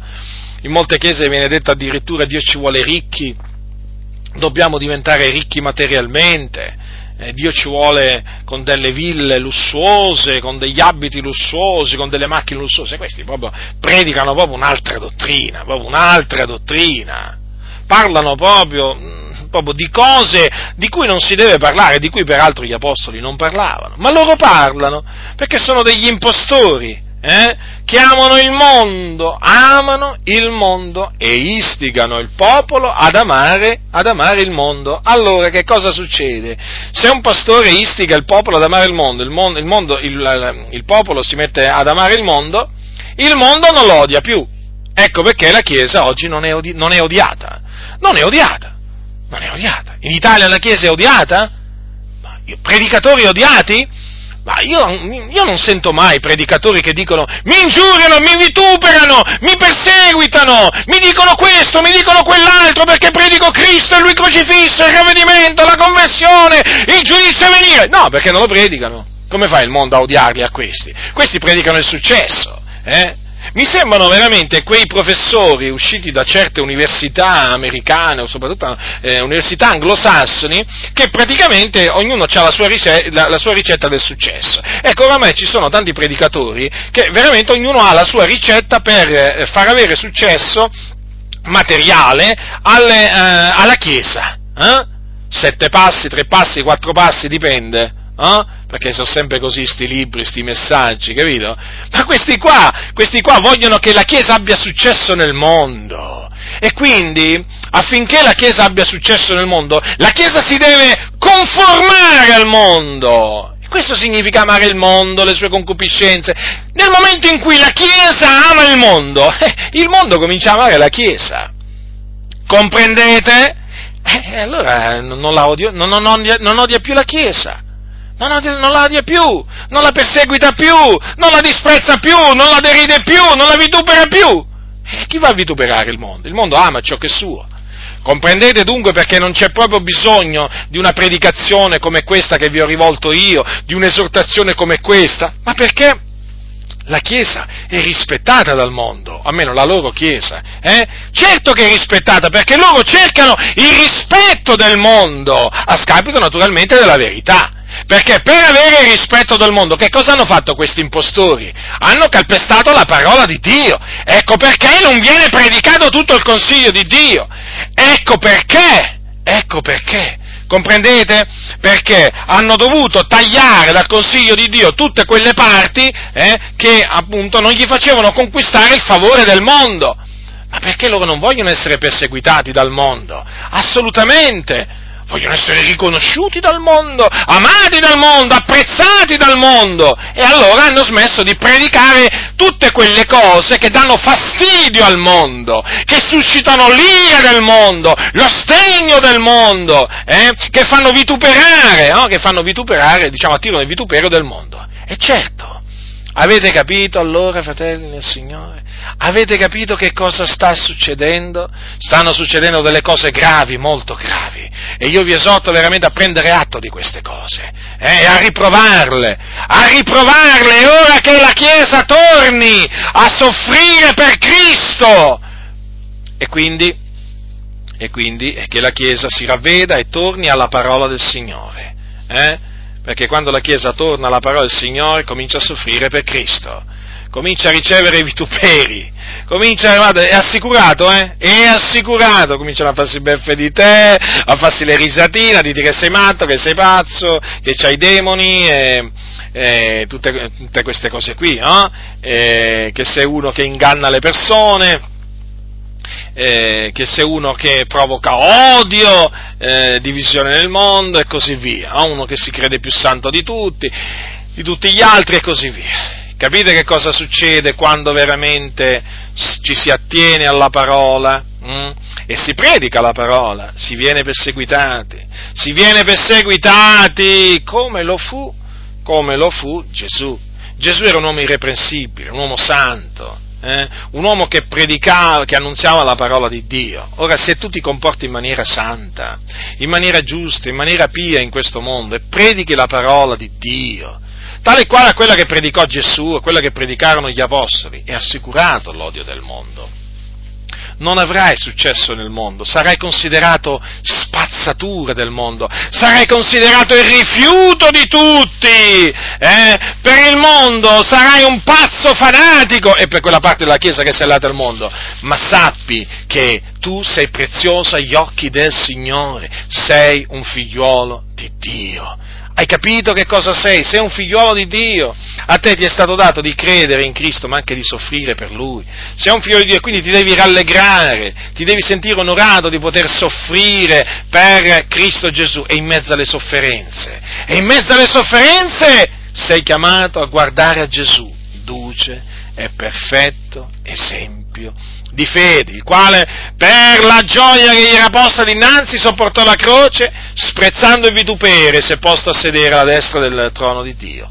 Poiché considerate, eh, prosegue lo scrittore agli ebrei, considerate colui che sostiene una tale opposizione dei peccatori contro sé, onde non abbiate a stancarvi perdendovi d'animo. Quindi, fratello, sorella nel Signore, non ti perdere d'animo, non ti perdere d'animo in mezzo alle sofferenze che patirai per amore del Signore Gesù Cristo. Te lo ripeto, non ti perdere d'animo, il Dio è con te. Il Dio è con te come fu con Gesù, ti sosterrà come ha sostenuto Gesù e eh, ti onorerà, ti onorerà come ha onorato Gesù e ti condurrà in trionfo come ha condotto in trionfo Cristo Gesù. Ma tu rimani fedele al Signore, ma tu rimani fedele al Signore, serba la fede che hai, serbala questa fede, serbala in mezzo, in mezzo alle sofferenze, serbala questa fede e combatti. E combatti stranamente per essa, eh? perché la fede viene attaccata dagli avversari. Ma non ti perdere d'animo, te lo ripeto, non ti perdere d'animo. Capisco che ci sono dei momenti in cui ti puoi ti puoi trovare veramente in una tale afflizione che dici ma chi me lo fa fare? Andare avanti, ma lascio tutto, lascio perdere tutto, ma qui non mi capisce nessuno, ma qui non mi accetta nessuno, ma qui veramente mi vogliono far passare un, per un matto. Non desistere, vai avanti, vai avanti, riguarda Gesù, ricordati di Gesù, di quello che dissero contro di lui eh? ricordati di quello che gli hanno fatto a lui il giusto, ma lui, ma lui sopportò, si mantenne fermo fino alla fine. E noi oggi siamo il frutto del tormento dell'anima sua. Sappi che l'opera, l'opera tua, se rimani fedele al Signore, avrà frutto, porterà frutto. E come se porterà frutto? Non è vana l'opera che si compie per amore del Signore. Anche l'opera tua avrà, avrà un frutto, eh? vedrai il frutto, il frutto delle tue sofferenze e veramente e ne sarai, veramente ne sarai saziato. Guardate, io vi posso dire una cosa, ci sono stati momenti della mia vita, ci sono stati momenti della mia vita in cui veramente, credetemi, mi sono, mi sono talvolta appartato in luoghi dove veramente mi poteva vedere solo il Signore, eh, qualche uccelletto che diciamo eh, volava, volava, da quelle parti o qualche vermiciattolo che mi strisciava vicino. E sapete, eh, davanti al Signore piangendo, piangendo eh, talvolta a dirotto, dicevo ma Signore non capisco, non capisco, sto predicando la tua parola eppure mi odiano, non mi, non mi accettano, de, parlo delle chiese, ascoltate perché il mondo, mm, chiaramente lo davo e lo do per scontato che, che mi odia, però io dicevo al Signore, ma Signore ascolta, ma che male sto facendo? Ma che male sto facendo alla tua Chiesa? Eh? Io dicevo alla tua Chiesa. Che male sto facendo? Ma che cosa sto insegnando di storto, di perverso, che non mi ricevono, non ci ricevono a me, a mio fratello? Come mai? Tu ci hai chiamati! Eppure questi non ci ricevono, siamo venuti nel tuo nome! Parliamo da parte tua, ma, mo- ma questi non ci ricevono, come mai? E piangevo, piangevo, piangevo, piangevo, piangevo piangevo e piangevo ancora. Alzavo gli occhi al cielo, con gli occhi pieni di lacrime, dicevo, ma Signore, ma cosa sta succedendo? Non capisco, non capisco.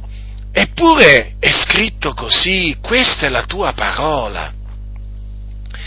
E io non, non comprendevo come mai il Signore eh, ci, ci chiudesse tante porte. Eh, non lo capivo a quel tempo e per me era inspiegabile. Ma dicevo, Signore, comunque sia, dicevo sempre, Signore, tu sei giusto, tu sei giusto, non puoi sbagliare, quindi per certo, per certo tu ci mostrerai un giorno il perché tutto questo ci sta succedendo. E sono stati momenti di grande dolore, di grande afflizione, ma di grande afflizione veramente, fratelli. Però sapete, in mezzo a questa grande afflizione avevo sempre la pace di Dio dentro di me. Il Signore mi conservava la sua pace e riconoscevo che questo era il segno che ero nel giusto, cioè stavo camminando per la via che Lui mi aveva tracciato, anche se non capivo, non capivo, pregavo e sembrava che il cielo fosse di rame ma gridavo, gridavo, gridavo, sembrava che il Signore non mi ascoltasse. Eppure il Signore mi stava ascoltando, eppure il Signore ci stava ascoltando, perché poi a suo tempo ha mostrato, ci ha mostrato chiaramente le ragioni, le ragioni appunto per cui aveva fatto sì che ci avvenissero determinate cose. E allora, fratelli nel Signore, adesso, a distanza eh, veramente di tanti anni, di tanti anni, posso dire che eh, l'essere rimasti eh, fermi nella fede in quei momenti di grande afflizione, eh, ehm, diciamo, è stata una cosa una cosa meravigliosa che ha avuto dei risvolti, dei risvolti nella nostra vita, sia nella vita mia che anche di mio fratello, dei veramente dei risvolti utili veramente a tante e a tante e a tante anime.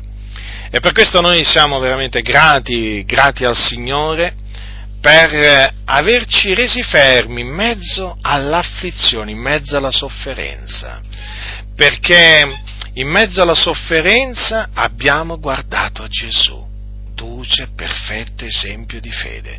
Siamo rimasti calmi, fiduciosi nel Signore. Eravamo fiduciosi nel Signore, anche se non comprendevamo, anche se non comprendevamo come mai, io mi sto riferendo al trattamento che la Chiesa ci ha riservato, attenzione, perché ve lo ripeto, lasciate stare il mondo perché quello era proprio, quello proprio ce l'aspettavamo, ma quello della Chiesa non ce l'aspettavamo, adesso abbiamo capito, abbiamo capito perché chiaramente la Chiesa, o meglio, molte Chiese ci hanno rigettato, eh? Perché? Perché sono chiese in mano alla massoneria. Sono, sono chiese che non servono Dio, sono chiese che eh, non cercano ciò che è di Cristo, ma il loro proprio interesse personale. Sono chiese che hanno rigettato la sana dottrina e si sono volte alle favole. Questi pastori non servono il Signore, non lo servono! Si presentano come servi di Dio, ma non sono servi dell'Iddio vivente e vero, sono servi di Mammona! E questo lo possiamo dire perché l'abbiamo visto! La nostra predicazione dava fastidio, eh? la nostra integrità dava fastidio e la dà tuttora fastidio, sia la nostra integrità che la nostra predicazione, eh? perché questa gente è ed è corrotta. Eh?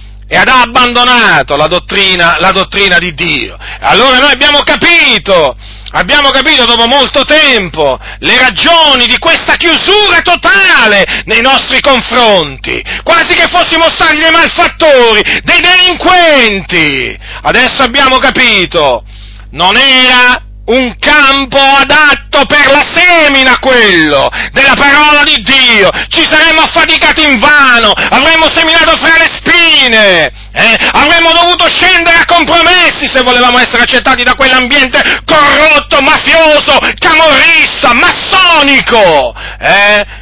Ma noi abbiamo rifiutato di fare ogni compromesso per amore del Signore, abbiamo rifiutato tutto ciò per amore del Signore. E allora abbiamo pianto davanti al Signore, ci è costato l'avere rifiutato i compromessi, ci è costato, sì, ma ringraziamo il Signore perché veramente ormai da tanto tempo che vediamo il frutto del tormento dell'anima nostra, eh, vediamo, sì, vediamo che è valso la pena soffrire ed è tuttora ancora oggi vale la pena fratelli nel Signore, perché le sofferenze mica sono finite, sapete, continuano. Però il Signore in mezzo alla sofferenza ci fa vedere il suo favore, ci mantiene la pace, ci fa vedere il suo favore. Eh? E noi per questo lo ringraziamo, lo celebriamo, lo esaltiamo, gli diamo tutta la gloria, perché noi siamo niente, siamo polvere e cenere. Siamo polvere e cenere, siamo semplicemente degli strumenti nelle mani dell'Iddio vivente e vero. Eh? E dunque in mezzo alle sofferenze guardavamo Gesù e tuttora in mezzo alle sofferenze a chi guardiamo? A Gesù. Noi appunto nelle sofferenze noi ci ricordiamo di quello che ha sofferto Gesù di quello che ha sofferto Gesù per fare la volontà dell'Iddio e Padre suo. Eh sì, c'è un prezzo da pagare per fare la volontà di Dio. Ascoltami fratello, sarai rigettato dalle chiese massonizzate. Se vuoi fare la volontà di Dio non ci puoi trovare posto lì. No, no, ti cacciano via. Se ci sei già ti cacciano via se non ci sei non ti faranno entrare, perché quello è un sistema massonico mafioso in cui non c'è posto, non c'è posto per coloro che seguono le orme di Gesù Cristo. Non c'è posto in quell'ambiente per coloro che seguono l'esempio del nostro caro fratello Paolo. Non c'è posto, fratelli. Per noi non c'è stato posto. E non c'è tuttora posto. E chi lo vuole quel posto là?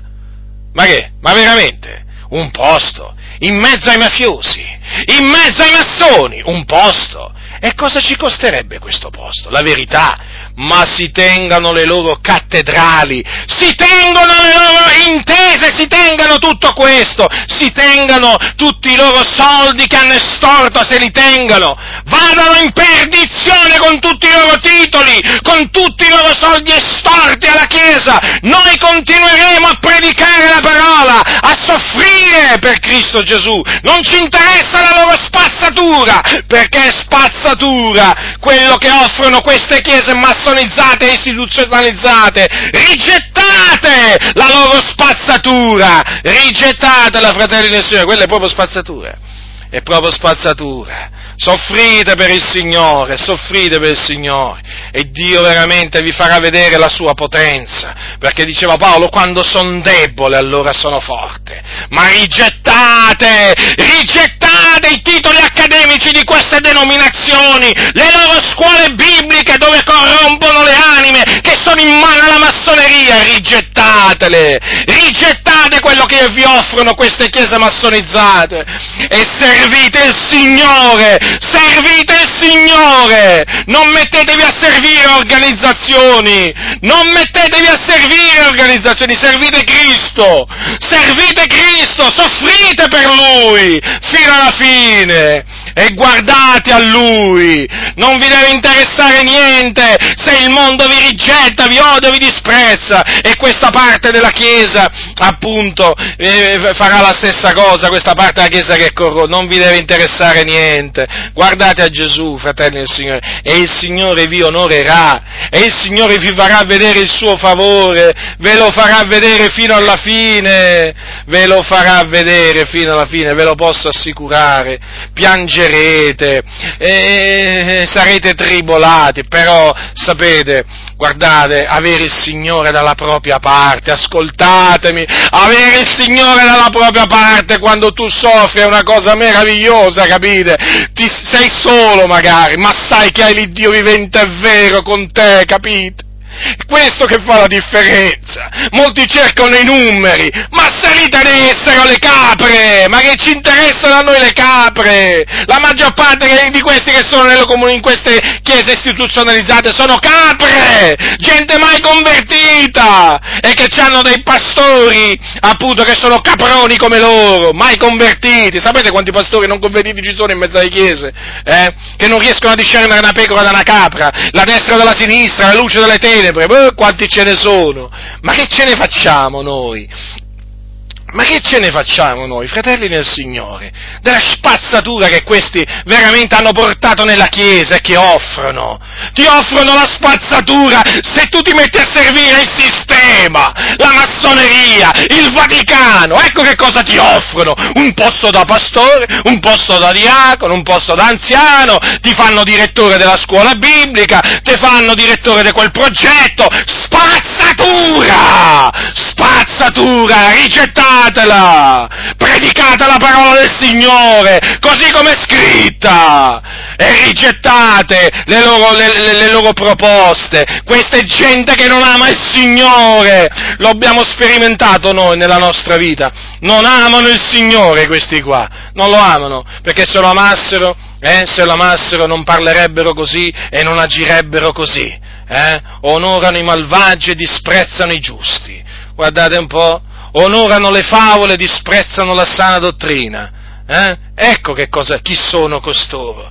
E poi vogliono comprarti, ti vogliono corrompere, capito? Ti vogliono corrompere, ti vogliono portare dalla loro parte, ma c'è un prezzo da pagare. Ti dico, te lo fanno capire chiaramente, devi stare zitto. Zitto. Hai capito? Questo non lo puoi dire, quest'altro neppure. No, no, no, no, assolutamente questo no, eh. Ti raccomando, eh però avrai un posto tranquillo tra di loro. Certo, certo, certo, un posto tranquillo. Avrai uno stipendio fisso, certo, eh, con i soldi estorti, con le maledizioni. Eh? Capite? Sistema malvagio. Via da quel sistema. Via da quel sistema, fratelli, via da quel sistema. Ve l'ho detto, noi abbiamo compreso a suo tempo che quello era un campo dove noi non potevamo seminare mm? ci siamo dovuti dissodare un campo nuovo. Sì, un campo nuovo. E in questo campo, in questo campo abbiamo potuto cominciare a seminare. E naturalmente la semina ha portato frutto. Certo, ha portato frutto. Per cui, se state ancora eh, in questo campo pieno di spine a seminare, andatevene via, non, guardate, andatevene via, prima ve ne andate meglio è, eh, dissodatevi un campo nuovo. Smettete di seminare fra le spine, perché vi affaticate in vano, siete in un ambiente dove non servono Dio, avete capito? Eh? Quindi andatevene. Ecco perché appunto vi stavo dicendo, queste chiese non sono perseguitate, non sono odiate dal mondo, non sono, non sono beffate, non sono derise, perché parlano come quelli del mondo, eh? Eh? inneggiano le cose del mondo, esaltano le cose del mondo, e così ragionano come quelli del mondo, e il mondo praticamente non gli dà fastidio, no, gli è, perché gli deve dare fastidio? Invece il mondo comincia a dare fastidio, a rimanere turbato, indignato, quando com- comincia a sentire predicare la parola di Dio, il ravvedimento, l'ira di Dio, il giudizio a venire, eh, e così via. Il Vangelo, quello vero naturalmente, non quello, non quello anacquato o quello adulterato, allora lì sì, lì sì che il mondo si scatena e allora ti fa soffrire. Quindi davanti a voi avete naturalmente due strade, eh? scegliete quella giusta, ascoltate, ne vale la pena, scegliete quella giusta, ne vale sempre la pena e abbandonate la strada sbagliata se siete su quella sbagliata, se siete su quella giusta rimanete su quella giusta, eh? riguardando a Gesù, duce e perfetto esempio di fede. La grazia del Signore nostro Gesù Cristo sia con tutti coloro che lo amano con purità incorrotta. Amen.